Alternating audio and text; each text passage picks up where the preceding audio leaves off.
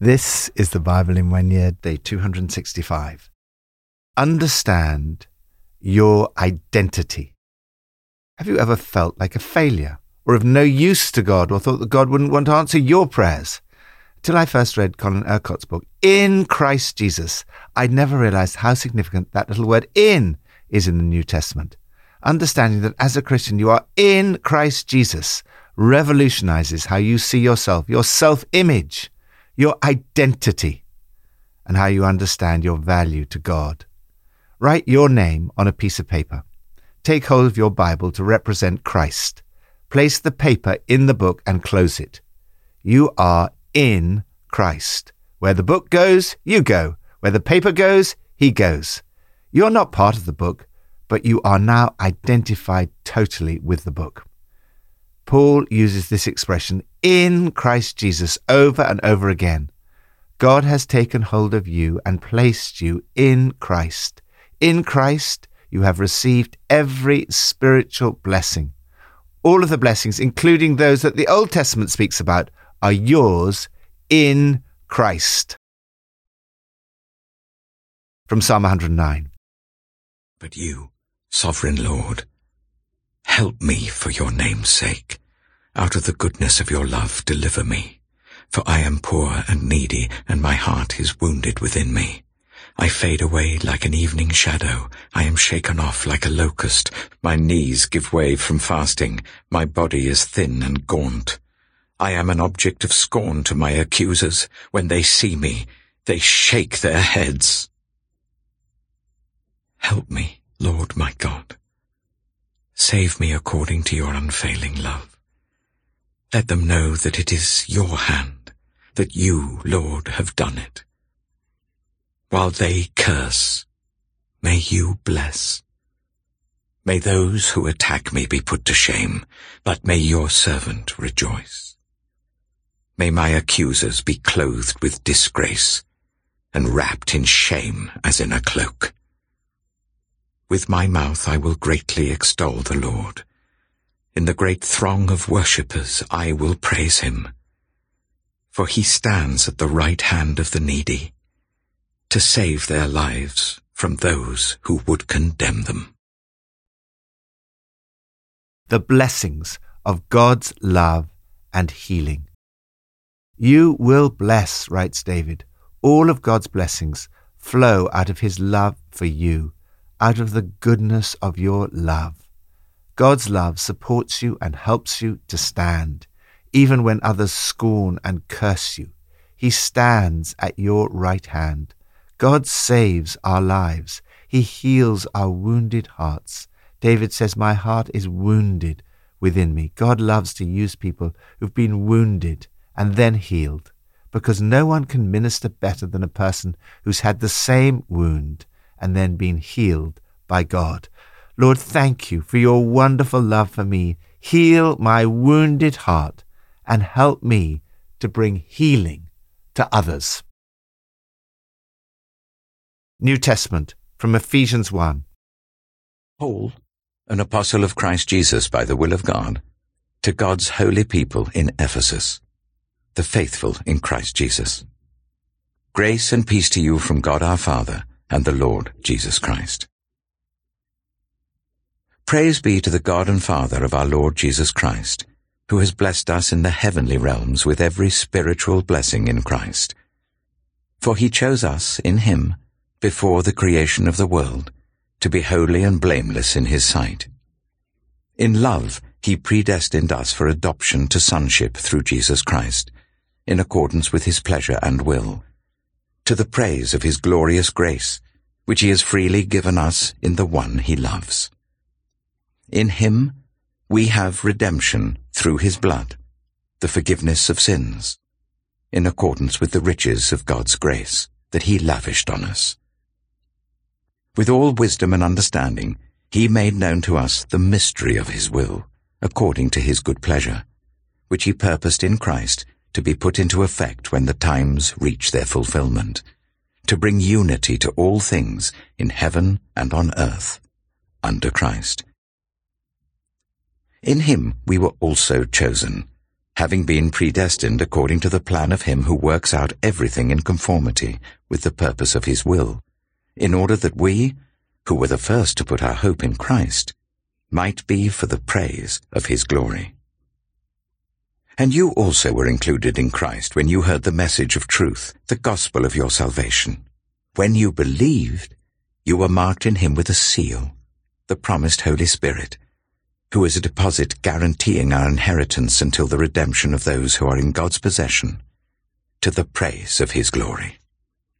For this reason, ever since I heard about your faith in the Lord Jesus, and your love for all God's people, I have not stopped giving thanks for you, remembering you in my prayers. I keep asking that the God of our Lord Jesus Christ, the glorious Father, may give you the spirit of wisdom and revelation so that you may know him better. I pray that the eyes of your heart may be enlightened, in order that you may know the hope to which he has called you, the riches of his glorious inheritance in his holy people, and his incomparably great power for us who believe. That power is the same as the mighty strength he exerted when he raised Christ from the dead and seated him at his right hand in the heavenly realms far above all rule and authority, power and dominion, and every name that is invoked, not only in the present age, but also in the one to come. And God placed all things under his feet, and appointed him to be head over everything for the church, which is his body, the fullness of him who fills everything in every way. The blessings of being in Christ Jesus. Many struggle with a low self image. The New Testament answer to this problem is to know that you are in Christ Jesus. It's in Christ that we find out who we are and what we're living for. Understand that your identity is in Christ. While you may not have every material blessing you want, Paul was in prison when he wrote this letter, God has blessed you with every spiritual blessing in Christ. This passage lists many of these blessings. First, grace and peace. Paul starts his greetings with grace and peace. Later, he says the riches of God's grace have been lavished on us. Grace is love that cares and stoops and rescues. You have peace with God. Second, chosen, destined, and adopted, even as in his love he chose us, actually picked us out for himself as his own in Christ. Before the foundation of the world, he foreordained us, destined us, planned in love for us to be adopted, revealed as his own children. Third, redeemed, forgiven, and free. You are redeemed through his blood. Redeemed was the word used for the buying back of a slave, a captive set free for a price. Your sins are forgiven. Marghanita Laski, a well known atheist, made an amazing confession on television. She said, What I envy most about you Christians is your forgiveness. She added rather sadly, I have no one to forgive me. We're a free people, free of penalties and punishment, chalked up by all our misdeeds and not just barely free either, abundantly free. Fourth, indwelt by the Holy Spirit. Having believed, you were marked in him with a seal, the promised Holy Spirit. The Holy Spirit has come to live within you. In the ancient world, when a package was dispatched, a seal was placed on it to indicate where it had come from and to whom it belonged. You have been sealed with the Holy Spirit. Fifth, hope for the future. Your inheritance is guaranteed. You have the guarantee of our inheritance, the first fruits, the pledge and foretaste, the down payment on our heritage in anticipation of its full redemption and are acquiring complete possession of it. You have the riches of his glorious inheritance in the saints. Sixth, power and position. His incomparably great power for us who believe is in you this is not power as the world sees it, which people strive to achieve through possession, status, or social media following, nor is it power achieved by force or human strength. This power comes from the Holy Spirit, Power belongs to God, but He has come to live within you and given you endless energy, boundless strength. You are seated with Christ in the heavenly realms. God has placed us in charge of running the universe, everything from galaxies to governments. Seventh, authority and responsibility. In Christ, God has placed everything under you for the sake of the church, which is his body, the fullness of him who fills everything in every way. At her coronation, when the orb, the globe under a cross, was placed in her hand, the queen was reminded, When you see this orb set under the cross, remember that the whole world is subject to the power and empire of Christ our Redeemer. God has given you great responsibility. His plans for the universe are now in the hands of the church, which is Jesus' body on earth. The church, you see, is not peripheral to the world. The world is peripheral to the church. Lord, I praise you for every spiritual blessing that you have given me in Christ. May the eyes of my heart be enlightened in order that I may know the hope to which you call me, the riches of your glorious inheritance, and your incomparably great power living within me. Old Testament from Isaiah 51 to 54. Awake, awake, rise up, Jerusalem, you who have drunk from the hand of the Lord the cup of his wrath. You who have drained to its dregs the goblet that makes people stagger. Among all the children she bore, there was none to guide her. Among all the children she brought up, there was none to take her by the hand. These double calamities have come upon you. Who can comfort you? Ruin and destruction, famine and sword. Who can console you? Your children have fainted. They lie at every street corner like antelope caught in a net. They are filled with the wrath of the Lord, with the rebuke of your God. Therefore hear this, you afflicted one, made drunk but not with wine. This is what your sovereign Lord says, your God who defends his people. See, I have taken out of your hand the cup that made you stagger. From that cup, the goblet of my wrath, you will never drink again.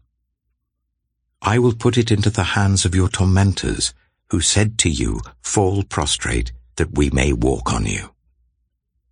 And you made your back like the ground, like a street to be walked on. Isaiah chapter 52 Awake, awake Zion, clothe yourself with strength, put on your garments of splendor, Jerusalem, the holy city. The uncircumcised and defiled will not enter you again. Shake off your dust, rise up, sit enthroned, Jerusalem. Free yourself from the chains on your neck, daughter Zion, now a captive. For this is what the Lord says, You were sold for nothing, and without money you will be redeemed. For this is what the sovereign Lord says, at first, my people went down to Egypt to live. Lately, Assyria has oppressed them. And now, what do I have here, declares the Lord? For my people have been taken away for nothing, and those who rule them mock, declares the Lord. And all day long my name is constantly blasphemed. Therefore, my people will know my name. Therefore, in that day they will know that it is I who foretold it. Yes, it is I. How beautiful on the mountains are the feet of those who bring good news, who proclaim peace, who bring good tidings, who proclaim salvation, who say to Zion, Your God reigns. Listen, your watchmen lift up their voices. Together they shout for joy. When the Lord returns to Zion, they will see it with their own eyes. Burst into songs of joy together, you ruins of Jerusalem. For the Lord has comforted his people, he has redeemed Jerusalem. The Lord will lay bare his holy arm in the sight of all the nations, and all the ends of the earth will see the salvation of our God. Depart, depart. Go out from there. Touch no unclean thing. Come out from it and be pure, you who carry the articles of the Lord's house. But you will not leave in haste or go in flight, for the Lord will go before you, the God of Israel will be your rear guard. See, my servant will act wisely. He will be raised and lifted up and highly exalted. Just as there were many who were appalled at him, his appearance was so disfigured beyond that of any human being, and his form marred beyond a human likeness. So he will sprinkle many nations, and kings will shut their mouths because of him. For what they were not told, they will see, and what they have not heard, they will understand. Isaiah chapter 53 Who has believed our message? And to whom has the arm of the Lord been revealed? He grew up before him like a tender shoot, and like a root out of dry ground. He had no beauty or majesty to attract us to him, nothing in his appearance that we should desire him. He was despised and rejected by mankind, a man of suffering and familiar with pain. Like one from whom people hide their faces, he was despised, and we held him in low esteem. Surely he took up our pain and bore our suffering. Yet we considered him punished by God, stricken by him and afflicted.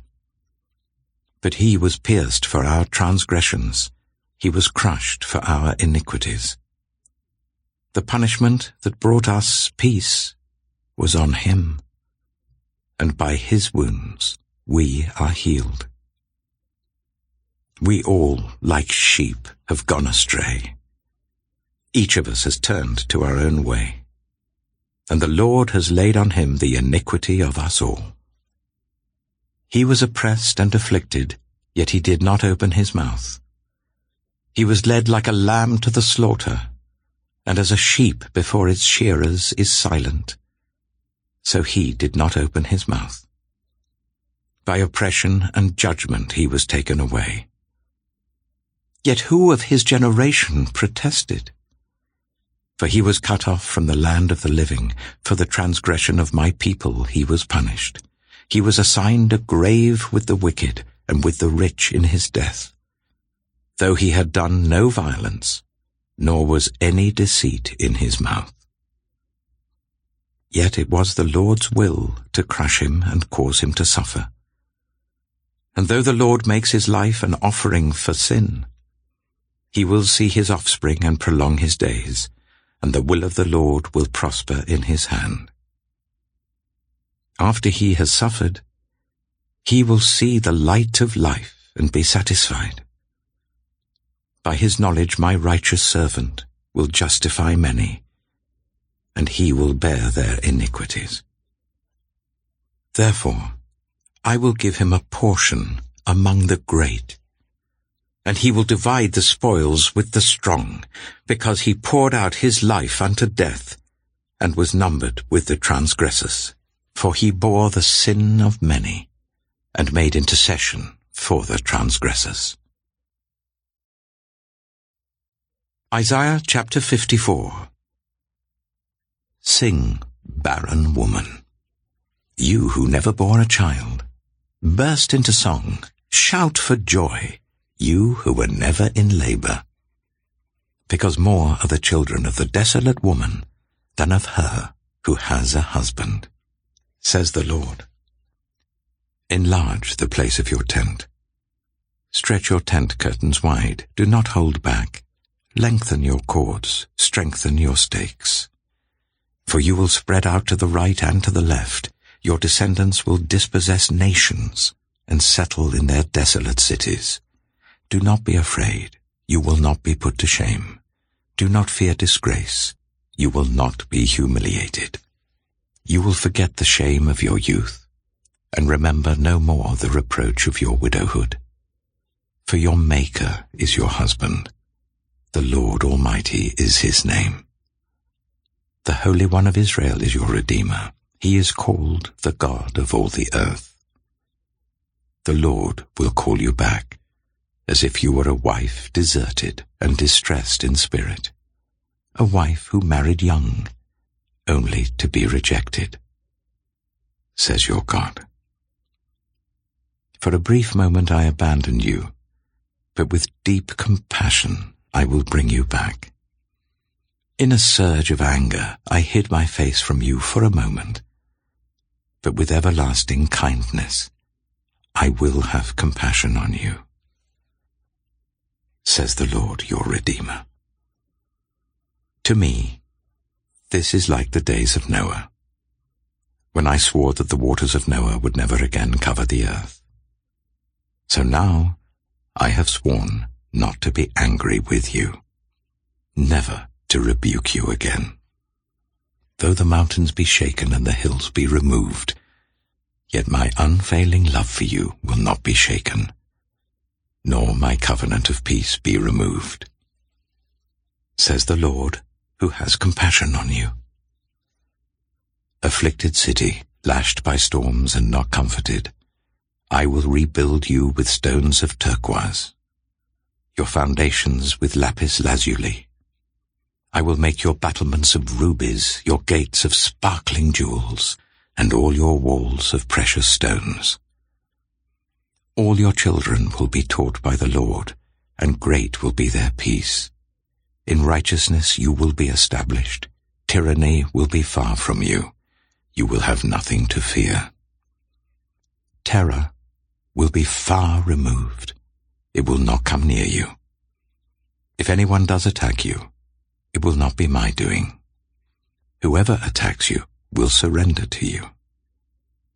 See, it is I who created the blacksmith, who fans the coals into flame, and forges a weapon fit for its work. And it is I who have created the destroyer to wreak havoc. No weapon forged against you will prevail, and you will refute every tongue that accuses you. This is the heritage of the servants of the Lord, and this is their vindication from me, declares the Lord the blessings of the good news of Jesus. Isaiah writes, How beautiful are the feet of those who bring good news, who proclaim salvation, who say to Zion, Your God reigns. God's salvation is such good news that it makes even the smelly feet of the messenger seem beautiful. This good news is Isaiah's message in the next chapter. It is the last and greatest of the four servant songs that reveal God's plan of salvation there are five stanzas, each revealing an unexpected contrast. First, apparent failure and actual success. The cross shatters human expectations. Here, Isaiah foretells Jesus' scourging and death, his ruined face disfigured past recognition. Yet the cross is not the end. The stanza ends in success and triumph with an image of cleansing and forgiveness across the world. He will sprinkle many nations. Second, our view and God's view. Who would have thought God's saving power would look like this? Here we see a contrast between God's view and the human view. Isaiah foresees that the people would reject Jesus even though he came to save them. Third, our sin and his suffering. Jesus loves you so much that he died instead of you. That is the message at the heart of this passage, indeed of the whole Bible. He took the punishment that made us whole. Through his bruises we get healed. We all, like sheep who've wandered off and gotten lost, we've all done our own thing, gone our own way, and God has piled all our sins, everything we've done wrong, on him, on him. Wow. Fourth, the guilty and the innocent. This stanza tells us of a miscarriage of justice, but one that the innocent Jesus took upon himself voluntarily to bring salvation. He died without a thought for his own welfare, beaten bloody for the sins of my people. It also predicts Jesus' death with extraordinary accuracy, foreseeing his silence at his trial, that he would die with the guilty, and that he would be buried with the rich. Fifth, tragedy and triumph. What looked like defeat was in fact a victory. which God had in mind all along. What makes Jesus' death a triumph? First, we see his offspring and make many righteous, the millions of transformed lives which are the fruit of his death. Second, he'll see the light of life. Jesus rose again. Lastly, God's exalted him, giving him a portion among the great because of all he did for us. As a result of all that Jesus did for us, we are promised expansion and growth.